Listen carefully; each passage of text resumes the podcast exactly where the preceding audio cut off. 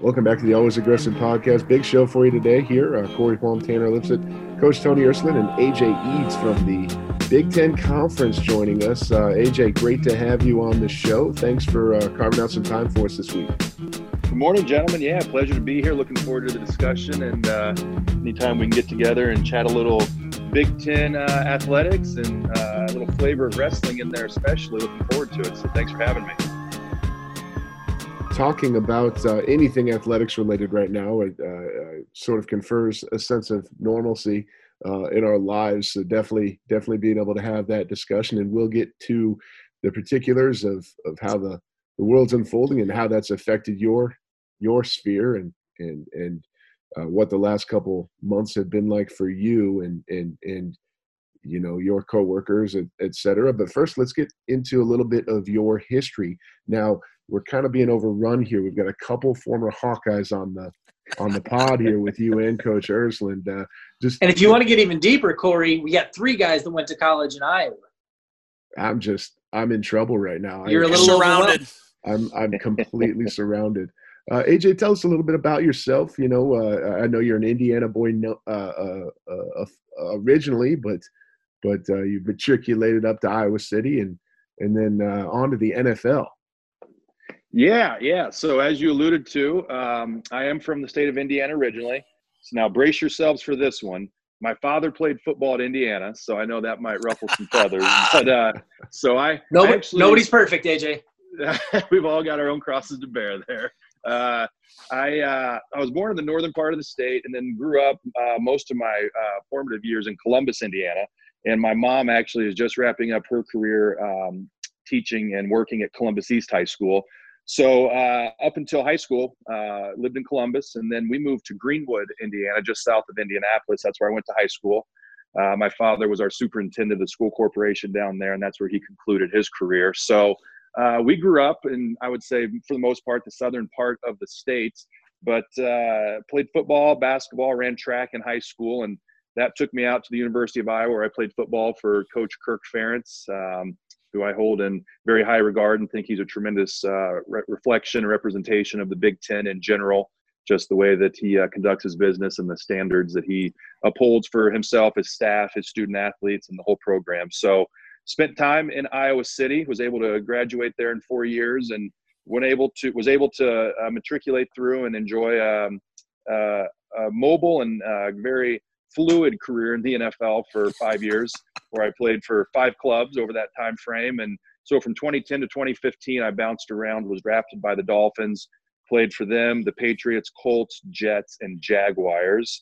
Wrapped up in 2015. Took a little time to recalibrate and really hone in on what it is that I wanted to pursue as far as a second career. And um, in all honesty, a career that I knew was going to have more longevity than my football career did and was able to, in relatively short order, hook on uh, at the Big Ten office here in Chicago and have been here ever since. And I love the work. I love the opportunity to uh, be a resource to administrators, coaches, support staff, and then ultimately student athletes, knowing that we uh, we don't interact with them uh, as much at the conference office, but we do keep in the forefront of all of our activities that our actions are going to have a direct result on the student athlete experience and the more that we can do to empower those on campus to uh, that do have direct interface with student athletes to put their collective best feet forward and that's that's that's good on us. So that's that's kind of in a nutshell uh, a little bit of my background and how i've gotten to where i am and happy to uh, dive in or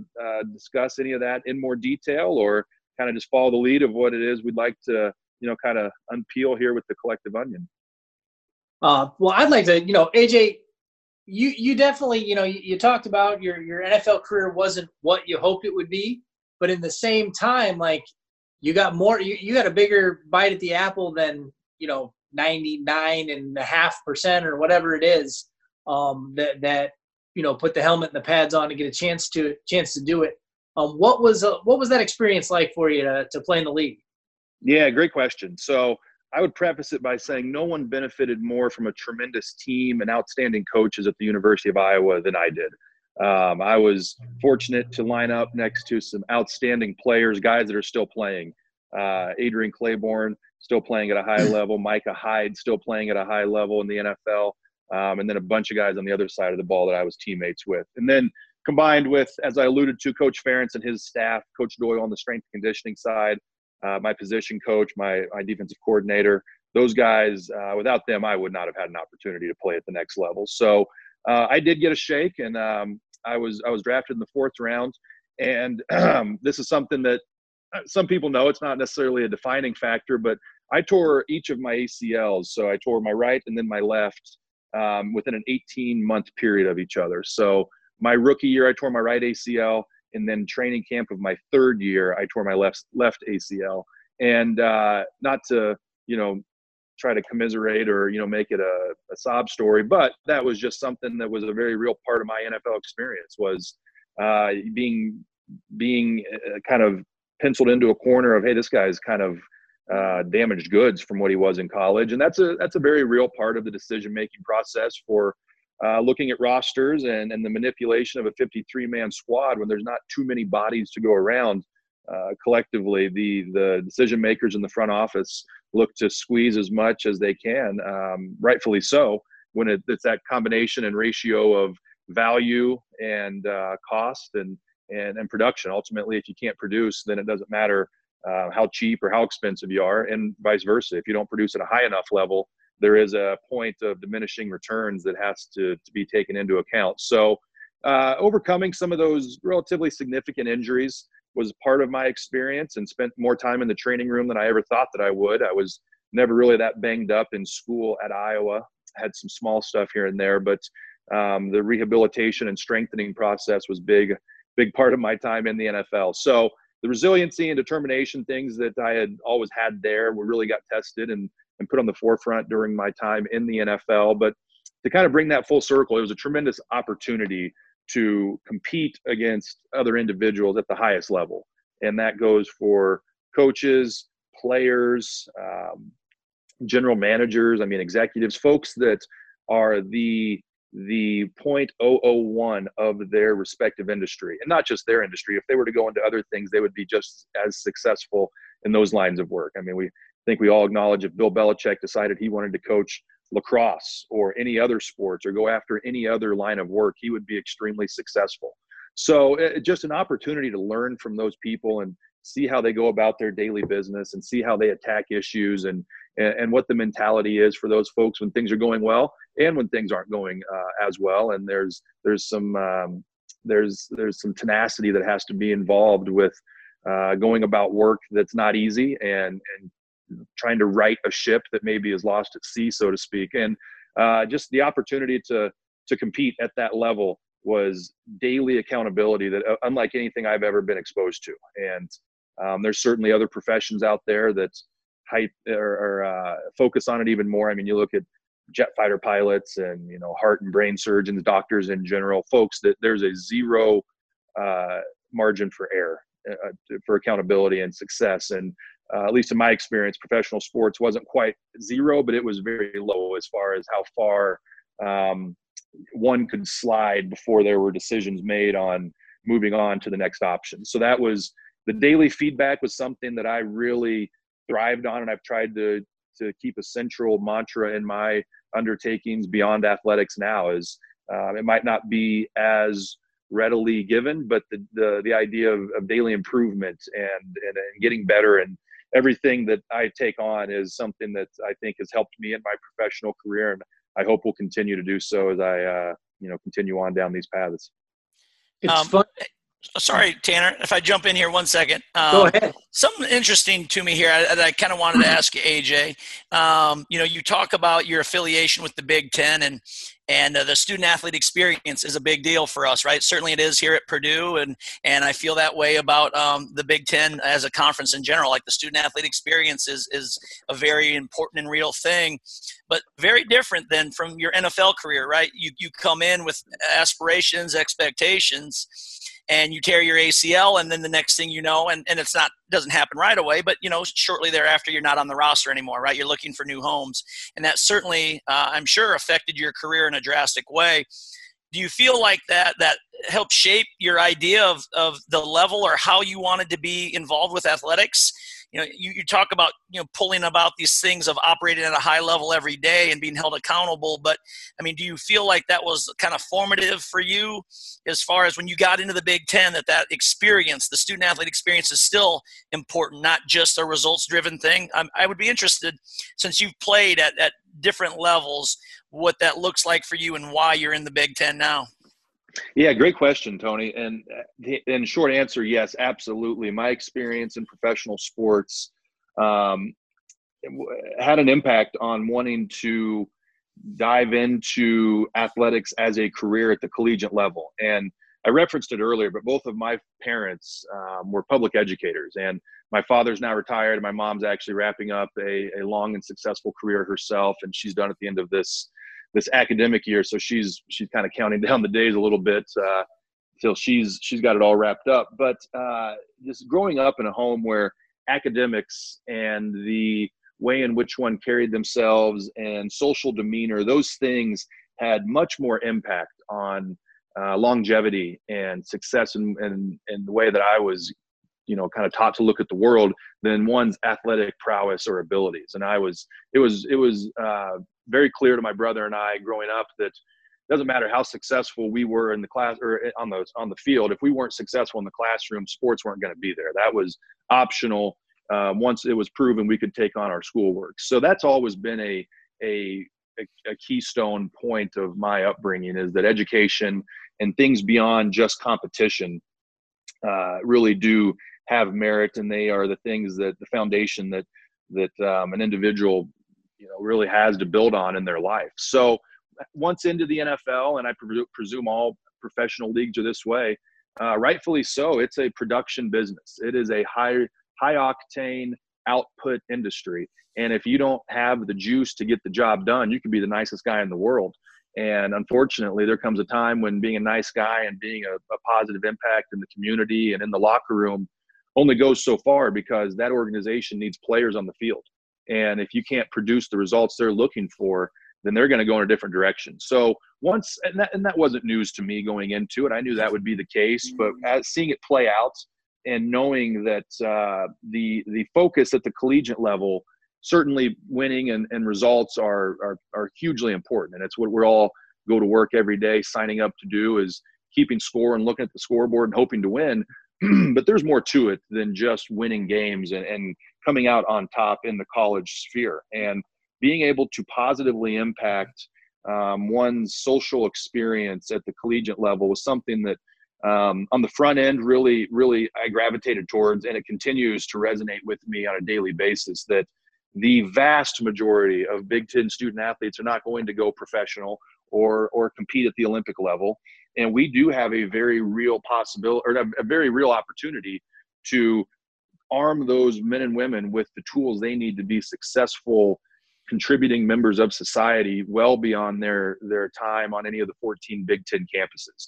And that goes beyond just the Big 10. The collegiate model of being able to positively impact and give student athletes a chance, an opportunity to pursue a career um, and to pursue an education ultimately before the career is something that I, I am really intrigued and is really I've honed in on uh, being able to positively impact folks that maybe otherwise wouldn't have the opportunity to to to go to a world class institution to pursue a world class degree and then to have the resources at their discretion on campus to go out and put that degree to work on day one day a thousand day whatever. Once they've become a, a graduate of a big 10 institution that network and that ability to connect and lead and do things um, in communities and on a global level as well is just tremendously powerful stuff that um, I try to keep in focus, um, you know, at the granular level, but also holistically when appropriate. That uh, something that might be a little bit, uh, it might seem as if it's minuscule in scope, could have tremendous ripple effects and downstream impacts based on the application and the way that a student athlete takes something and utilizes it in the development of his or her career. So, uh, a little bit of a long-winded answer there for you, Tony, but certainly my experience in the NFL and my experience at the collegiate level both were positive, both were successful, um, are, are what impacted wanting to get back into the intercollegiate model as far as uh, making making athletics a career move. I thought it was uh, I thought it was funny that you you referenced you were talking about Belichick coaching other sports. You brought up lacrosse, AJ. Um, funny story was uh, before coming to Purdue, I worked at Amherst College out in Massachusetts. Mm, yeah. And at the time, Belichick's daughter was playing lacrosse at one of the other schools in the conferences. And uh, he used to come to games and he would sit way off in the corner by himself. yep. Like nobody bothered him. He just he got to come watch his kid play um, some Division three Division three women's lacrosse and, and sat down at the end. And so he actually he actually knows probably a few things about lacrosse, which which I yeah. found entertaining when you said it. Yeah, Bill's foundation is actually focused on lacrosse.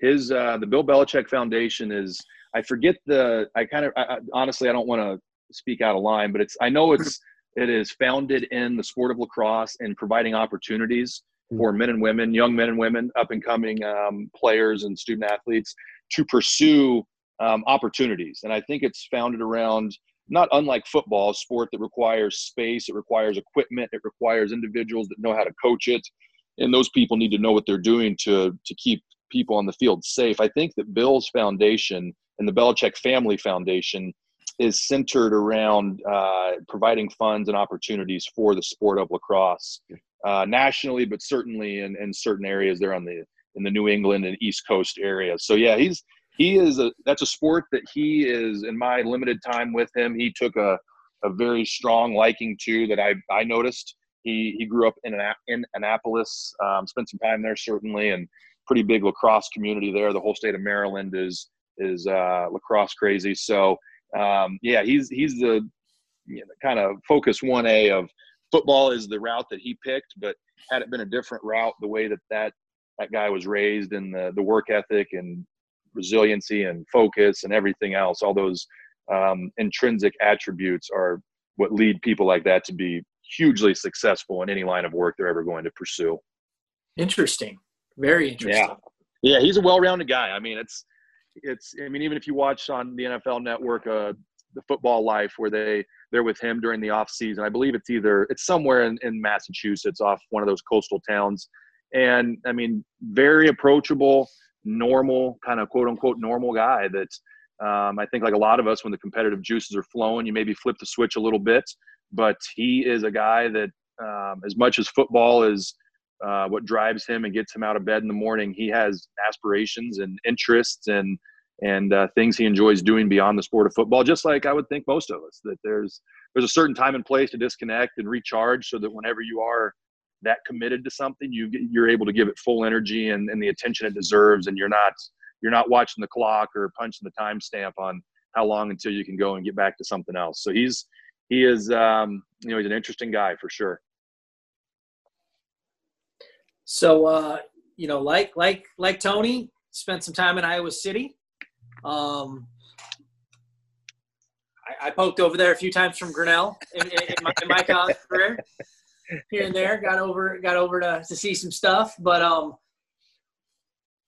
obviously Iowa wrestling very successful over the years. Um, did you have any interactions or memories of being around Iowa wrestling when you were there as a football player?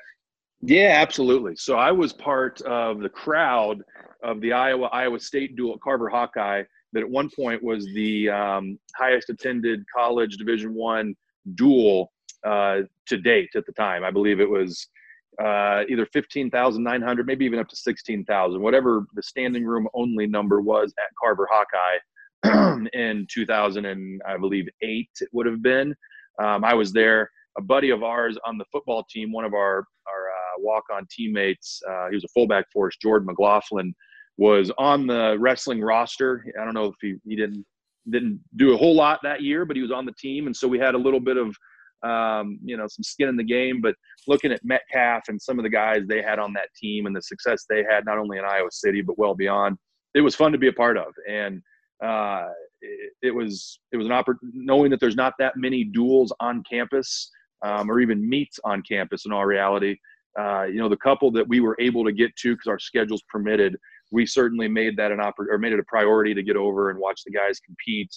Um, yeah, Iowa won a couple national championships during my time on campus, and um, we coach Coach Gable came back and he's spoken to the football team a couple times while I was on the squad, and so there was certainly some connectivity there with the with the program and and just knowing the the history and uh, you know guys like you know Tony Ersland that were part of those successful clubs that really paved the foundation for not just Iowa wrestling but Big Ten wrestling.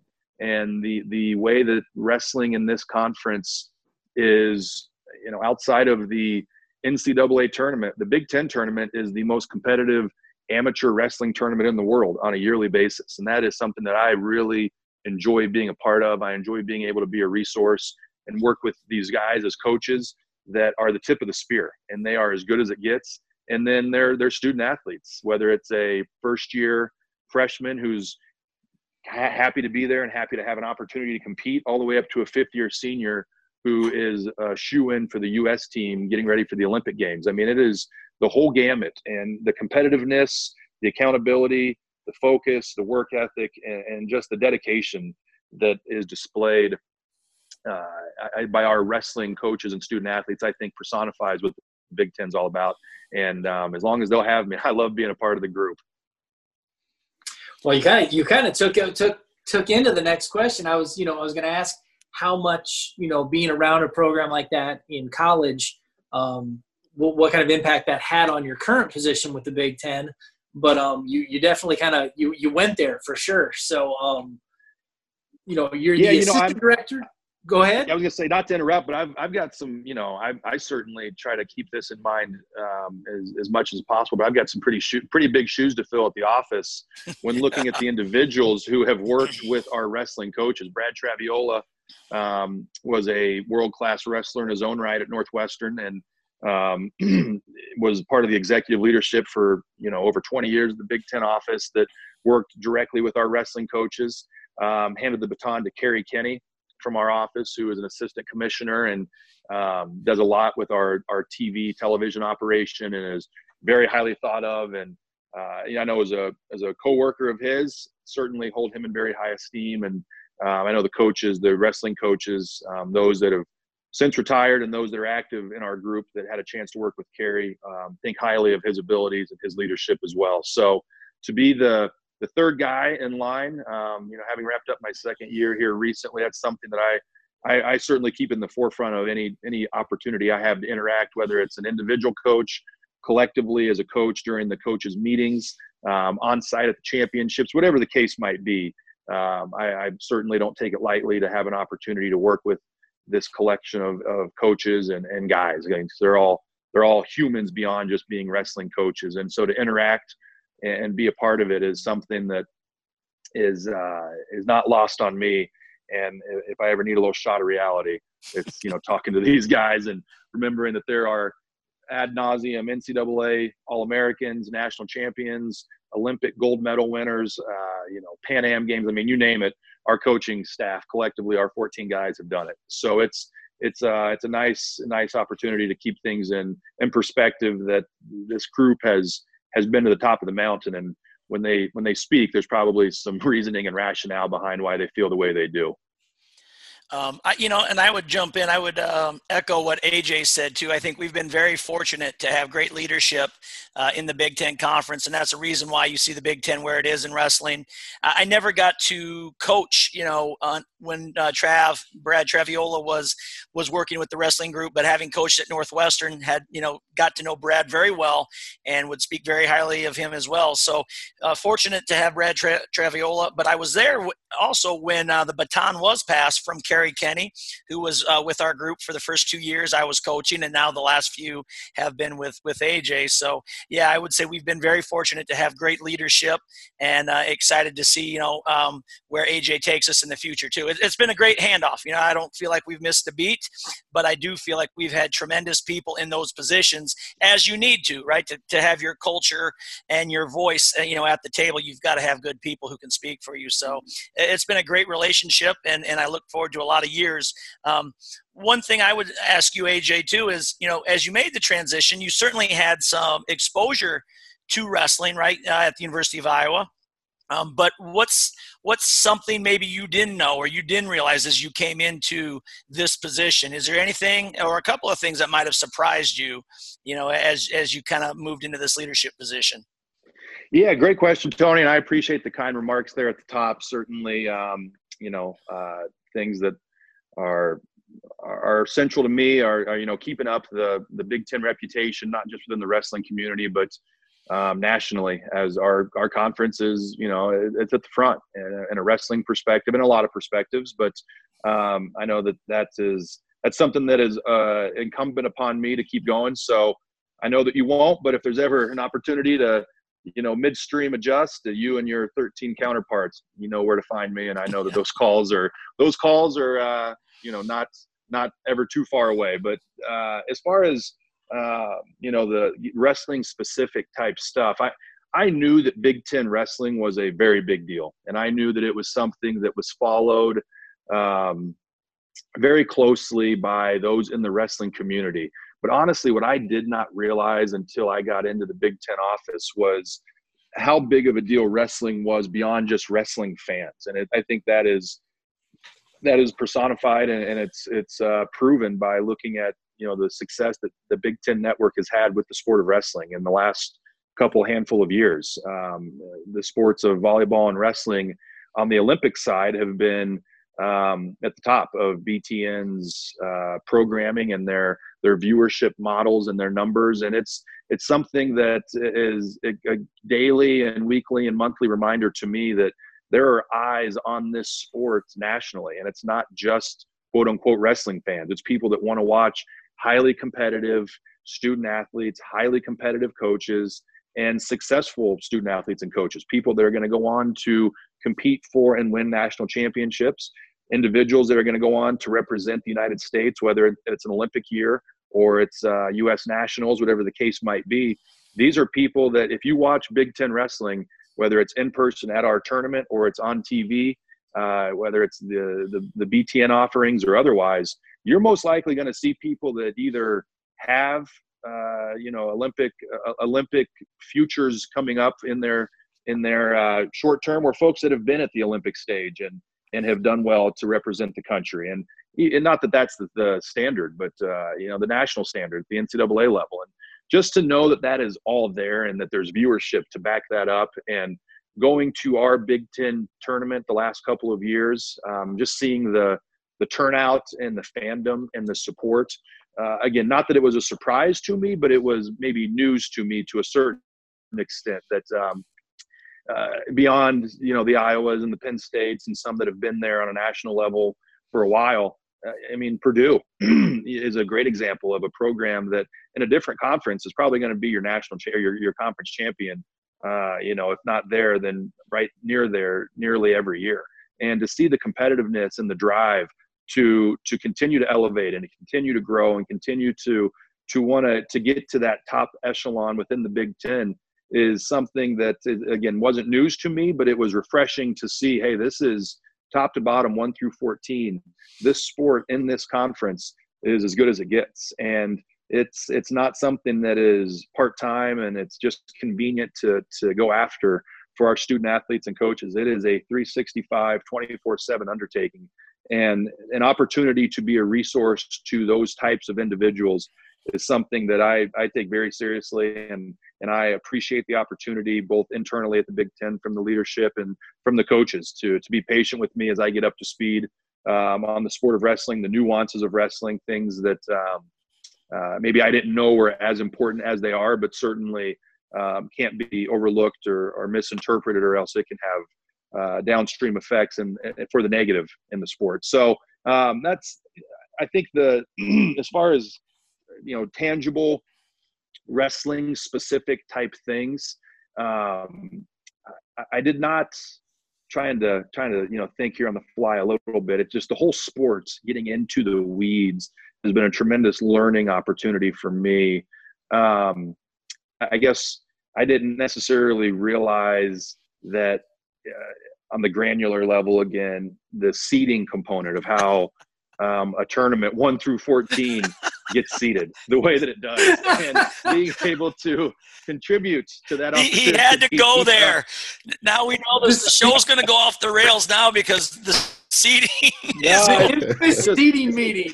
the uh, the attention to detail uh, that goes into those discussions was just something that I would say uh, doesn't it didn't surprise me, but it was again kind of news to me that um, you know there are some some passionate discussions on how guys get pre-seeded and ultimately seeded into the conference tournament based off of their body of work um, during the regular season. So, uh, and I continue to learn every opportunity that I um, am around the the coaches, and I have a chance to interpret the manual. And I'm at the tournament, and uh, you know I visit with our coordinator of officials, or I visit with my counterpart at the NCAA office or whoever it might be. There's so many, so many individuals with a wealth of wrestling knowledge that every conversation I glean something, and it might be minuscule or it could be, uh, you know, uh, more holistic in nature. Of oh, okay, the philosophy of why this is the way it is makes a lot of sense. I'd never thought of it or interpreted that way. So um, I'm very much in the growth phase with the sport and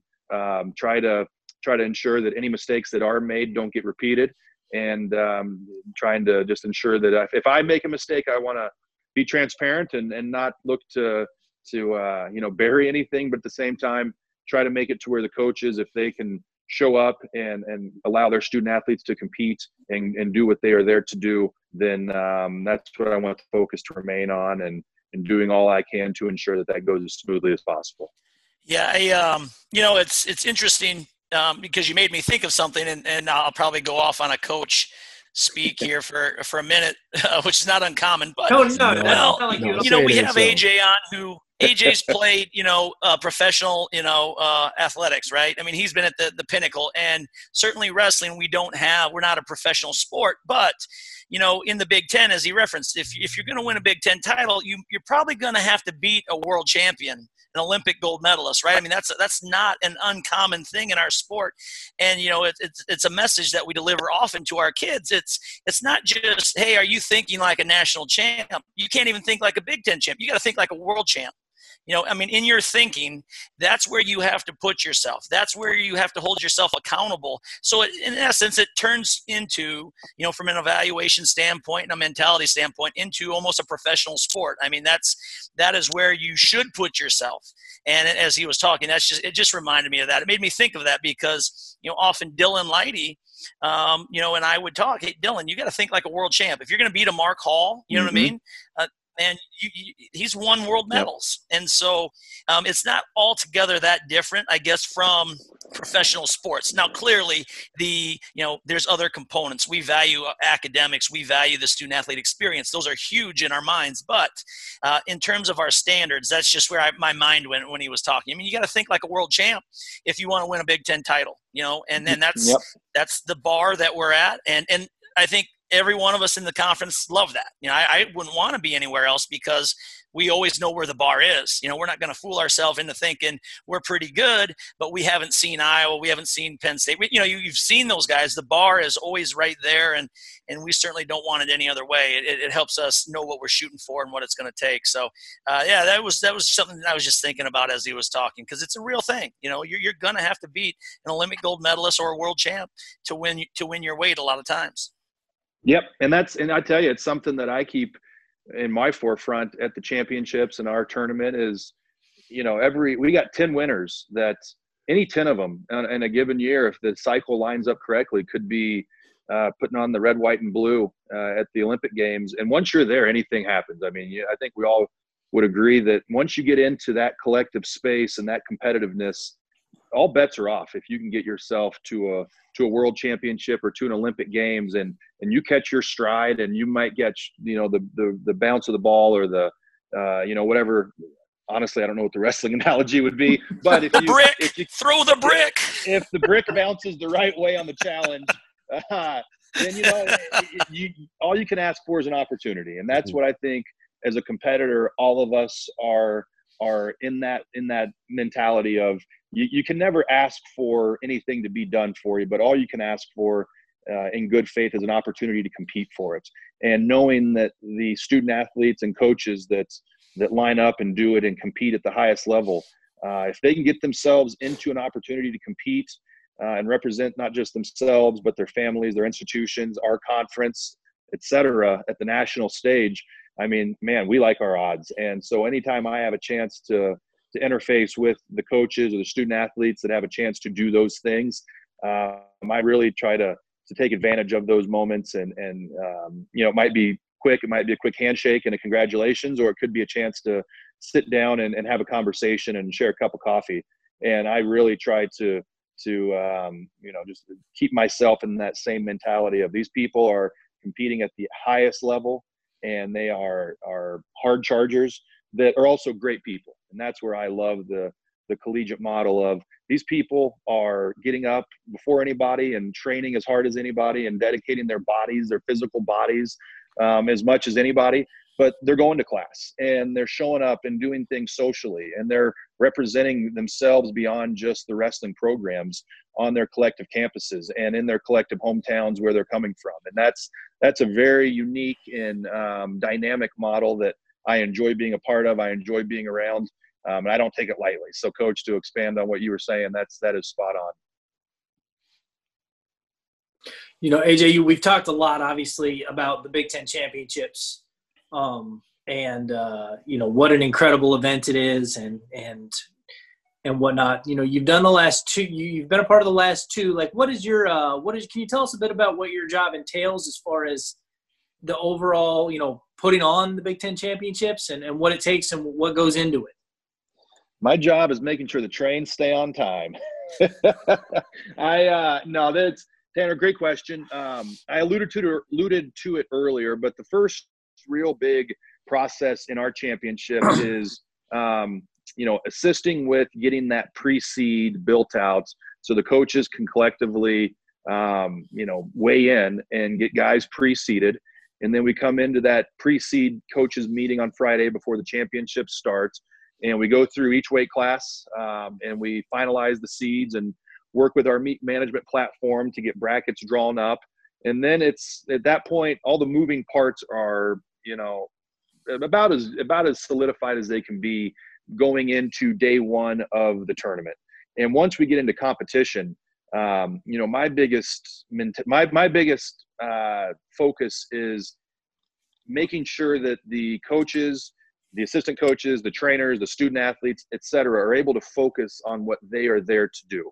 So whether it's working for myself individually, working with the event management staff on site to ensure the referees and the uh, the coordinator of referees and the officials have what they need off the mat, or if they've requested, hey, you know, the on mat four the anklets are all screwed up and we need to get some. This one's all, you know, it's little items like that that I want to ensure they don't become an issue. And if if we can keep small things small and get ahead of it and stay stay on the forefront and not be reactive, um, then that's that is a great a great way to kind of go through any sort of the operational components of a postseason event.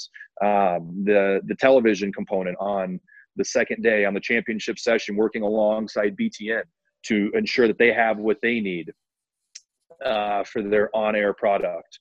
To be able to work with our our volunteers that are running scores from the mats up to the head table that are working with getting the student athletes loaded onto the mats to compete to ensure that the warm-up areas are staffed and and there's proper oversight of what's going on there to ensure that the weigh-ins are are uh, are orchestrated correctly with our volunteer folks on on everything that goes into that process. And if 945 is the time it doesn't mean 946 it doesn't mean 944 it means 945 and so being punctual and being accountable to those timetables and and making sure that if there are issues that come up that we're highly responsive. We um, you know not just myself but my counterparts uh, we we take it very seriously to address needs in real time knowing that you can't you can't plan for every single thing there's always going to be one one-offs and outliers and first time occurrences and the more prepared you can be to take those on the better off the whole event runs and so whether it's a, a technological issue and maybe there's there's um, you know scores aren't getting transmitted in real time to to whatever they need to get transmitted to. Doing whatever we can to to try to circumvent those issues. Uh, and it's it's really just staying dynamic and being in a problem solving mentality because there's if something's written down in a manual or as a bylaw or in the NCAA rulebook, generally speaking, um, that's going to be directive that folks need to take care of any issues.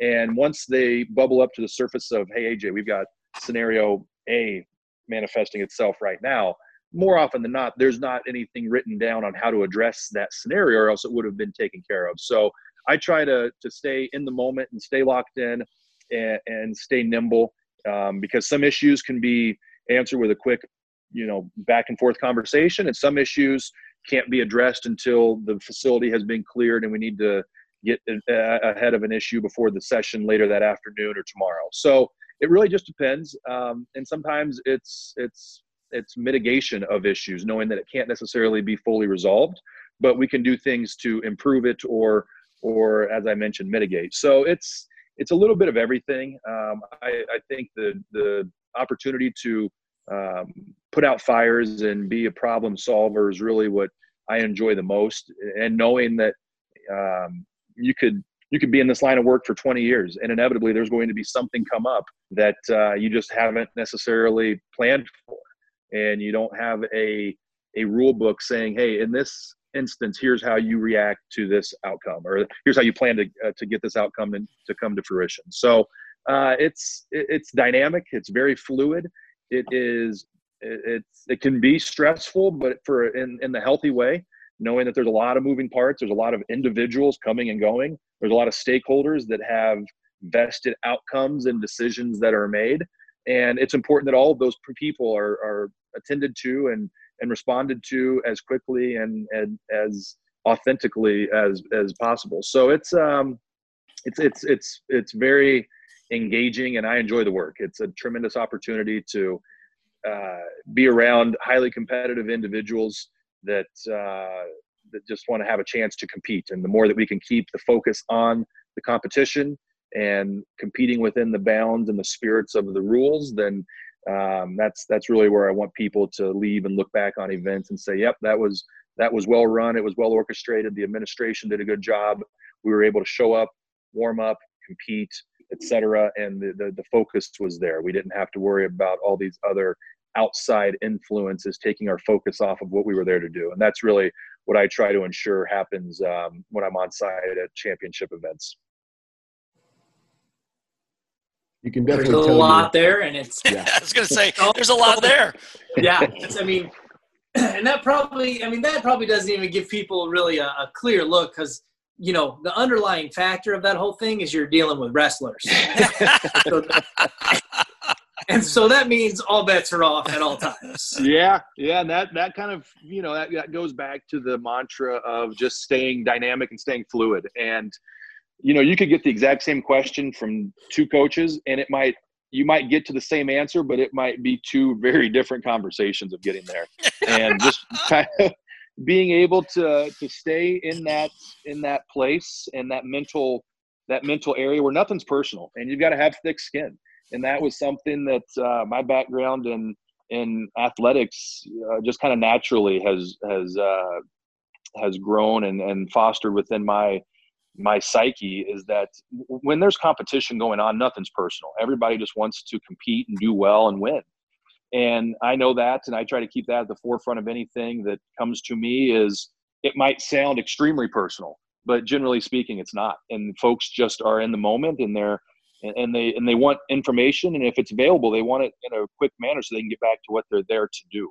And that's that's what I try to assist with. So um, it could be it could be a, an assistant coach saying, "Hey, it's you know the the board in the back is glitched, and I don't know if I'm on deck in the hole or if I've got 35 minutes." It could be a referee saying, "You know, hey, I."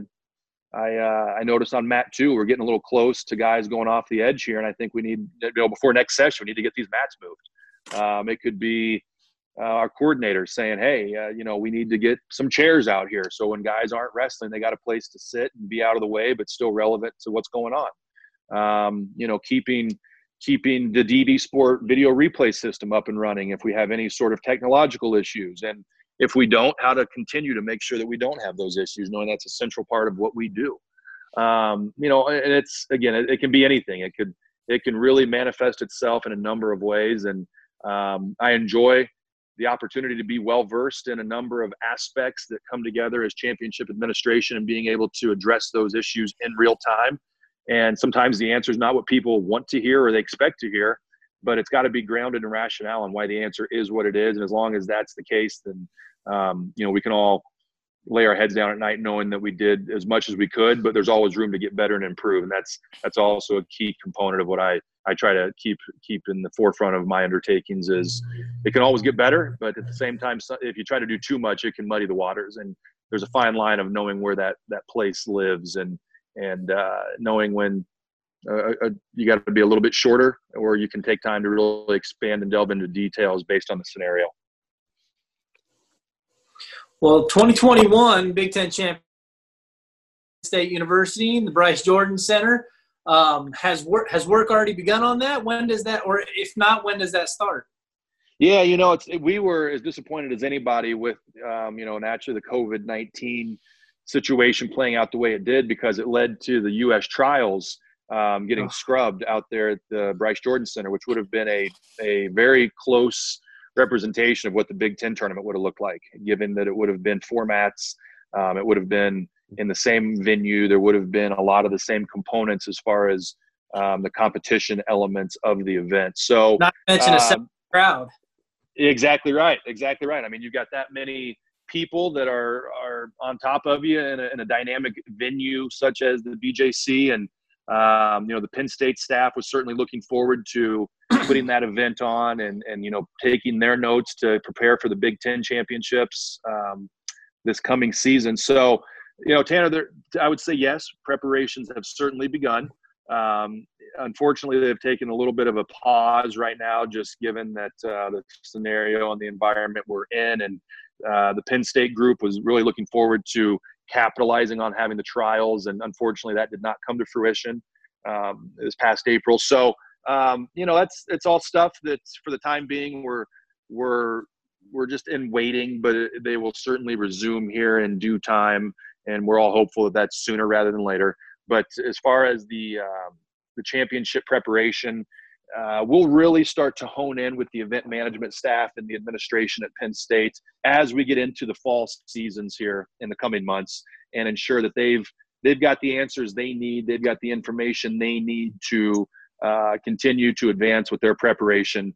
Um, and every every event or every campus goes about this event a little bit differently, and they put their own touches on it. And they have their own ways to be um, dynamic and, and have a little bit of flair. And that's where we defer to the local campuses to make those decisions. And, and they know their, their facility, they know their people, they know their, their um, vendors better than we ever could. And so we don't look to impose too much um, in, in those regards, knowing that um, what might work really well at Rutgers, for instance, this past year, may have very little bearing on what Penn State does. And what worked well at Michigan State a couple years ago may not have any impact on um, you know what Rutgers did this past year. So in, in, a number of those areas, we look to be a resource and help direct the conversation as necessary. But we don't want to we don't want to micromanage those events, um, knowing that we could. There, there is a certain point where there can be too many cooks in the kitchen, and it can really dilute the offering, and, and that's the last thing we want to do. So we're we're always a call or email away. But if the event management staff and the folks on campus have a good feeling of of how they want it to look and feel and come together, um, then we we don't look to to uh, stick our noses in too deeply on the front end on the planning processes.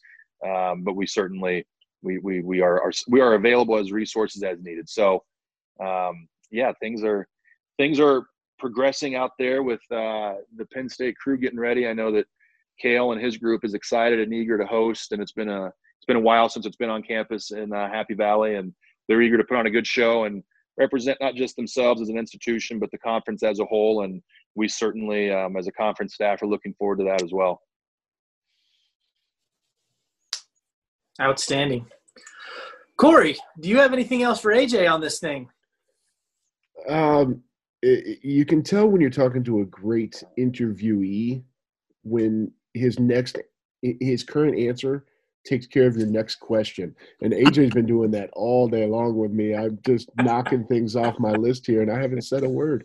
Um, going back a little bit, and, and, and I know we don't want to keep you forever. Uh, obviously, AJ, uh, I'm certain you have other things going on today.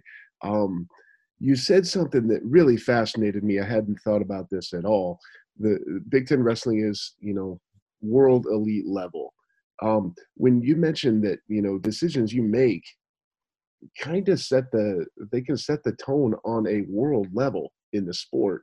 That's fascinating to me. Is is there any? Uh, do you spend any time thinking about that? Or too much time thinking about that? Does that play into your your uh, thought process at all in in your day to day, or is it something you just have to be cognizant of and ignore? Uh, I would say it's a little bit of everything outside of ignore. I don't ignore that mentality at all. Um, I try not to overthink it because I, I think it's you, have got to follow your intuition um, in a situation where you're prepared to do so.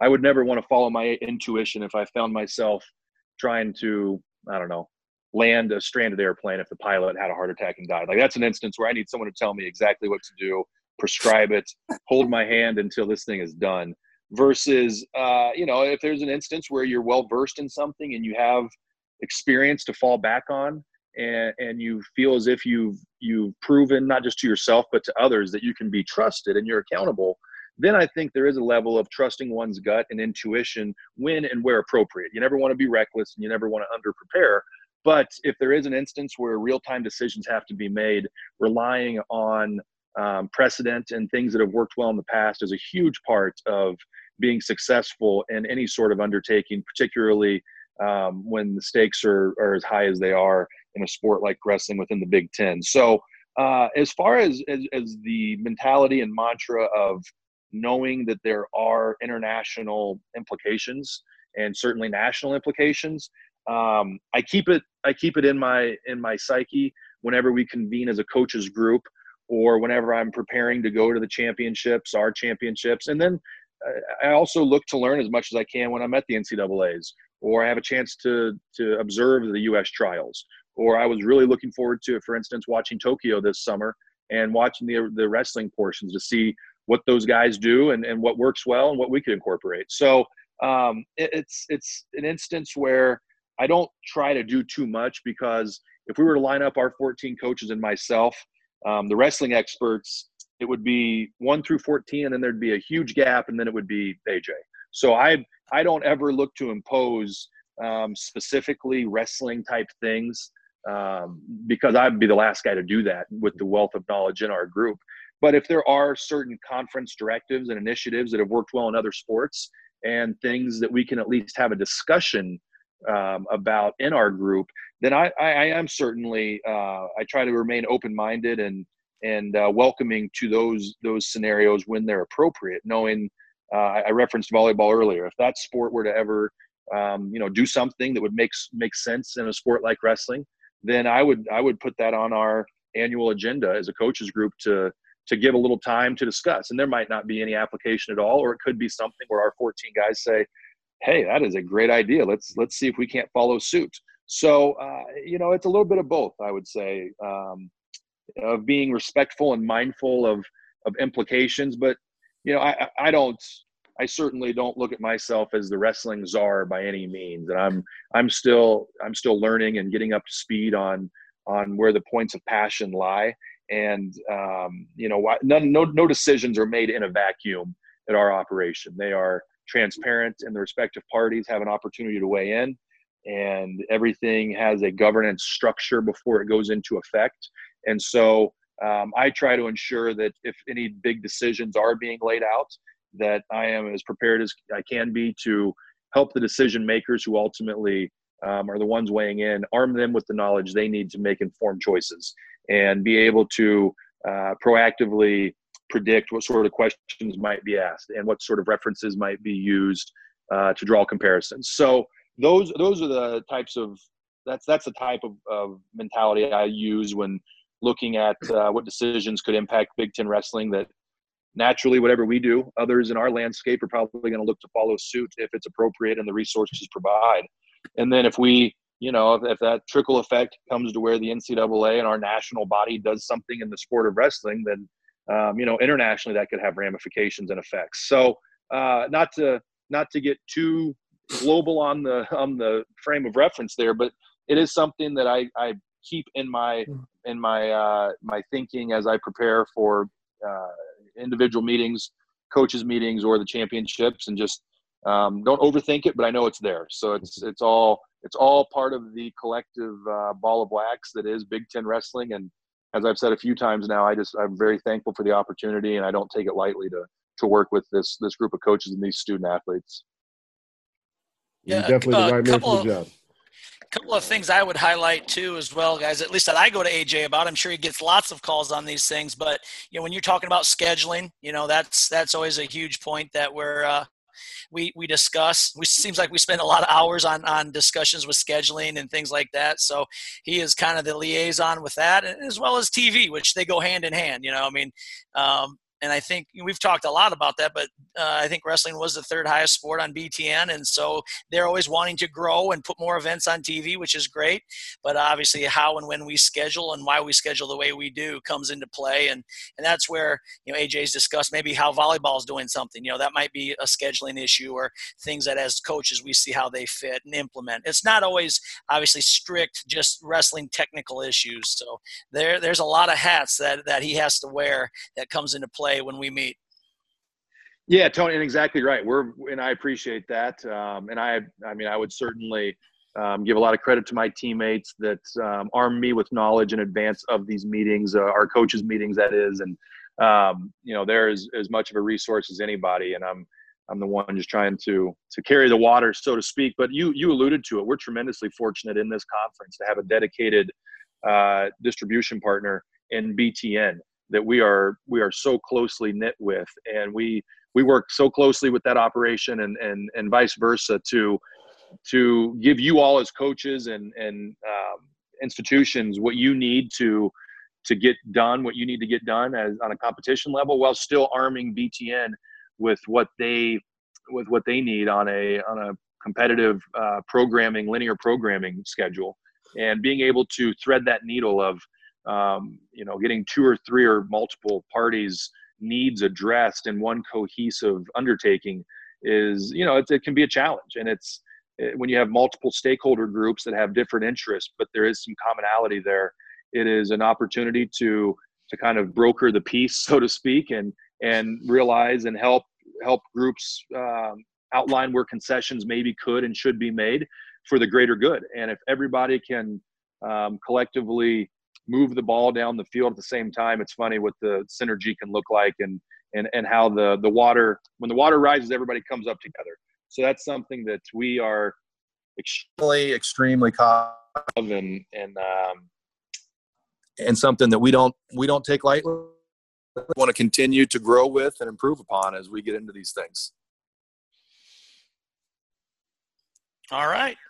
AJ, I think we could talk all afternoon if uh, this is this has been so fantastic and, and fascinating uh, on so many different levels. But we will leave it there. Um, I, I, do got to say, uh, hopefully, hopefully next time we we actually meet up in person. I need to hear some off the record stories from those uh, seeding meetings from your vantage point, no doubt. My biggest regret from the 29 the 2020 championships was that I had to miss the seeding meeting. I I, I, did, I didn't go this year. It used to be used to be like I, I put it on my calendar. Like that was something I would Big Ten championships, man. I got to go to the seeding meeting. And that was you know that was a highlight for me, and I missed it this year, and I was bummed.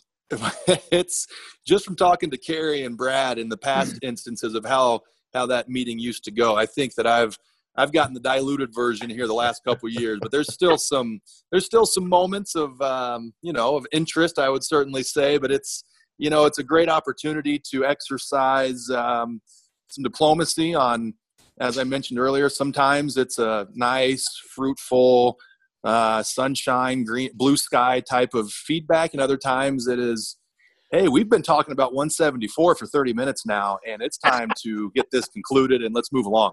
So it's uh, you know it just kind of depends, and uh, you know I think that I appreciate the coach's trust and you know, hey, you know, lead us the way it feels appropriate to lead us, and sometimes in some places, yeah, let's let's take all the detail and you know really really bite the apple versus let's keep this thing going, man. We got schedules this afternoon we got to keep. So it's uh, you know, it's kind of again, kind of kind of trying to to acquiesce appropriately without um, you know giving anybody unfair opportunity to contribute and weigh in and all that stuff. So it's I enjoy it. It's it's it's it's a dynamic group.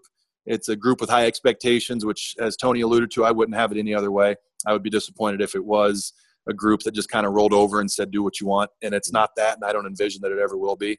And um, I, I, really enjoy the challenge. I enjoy the the chance to mature and, and, grow in my own abilities every time I come away from one of these these touch points with the group. And uh, it's just you know it's fascinating work that's you know I kind of pinch myself that I get an opportunity to do this on a daily basis. And um, you know as long as they'll have me, like I said at the top, I'll continue to to hopefully be a good resource and be valuable and, and help the group get done what they need done.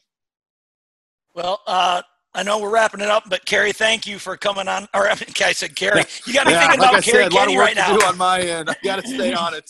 How about that? You you took me down uh, memory lane. I'm sitting here thinking about Kerry as well. But um, AJ, thank you very much.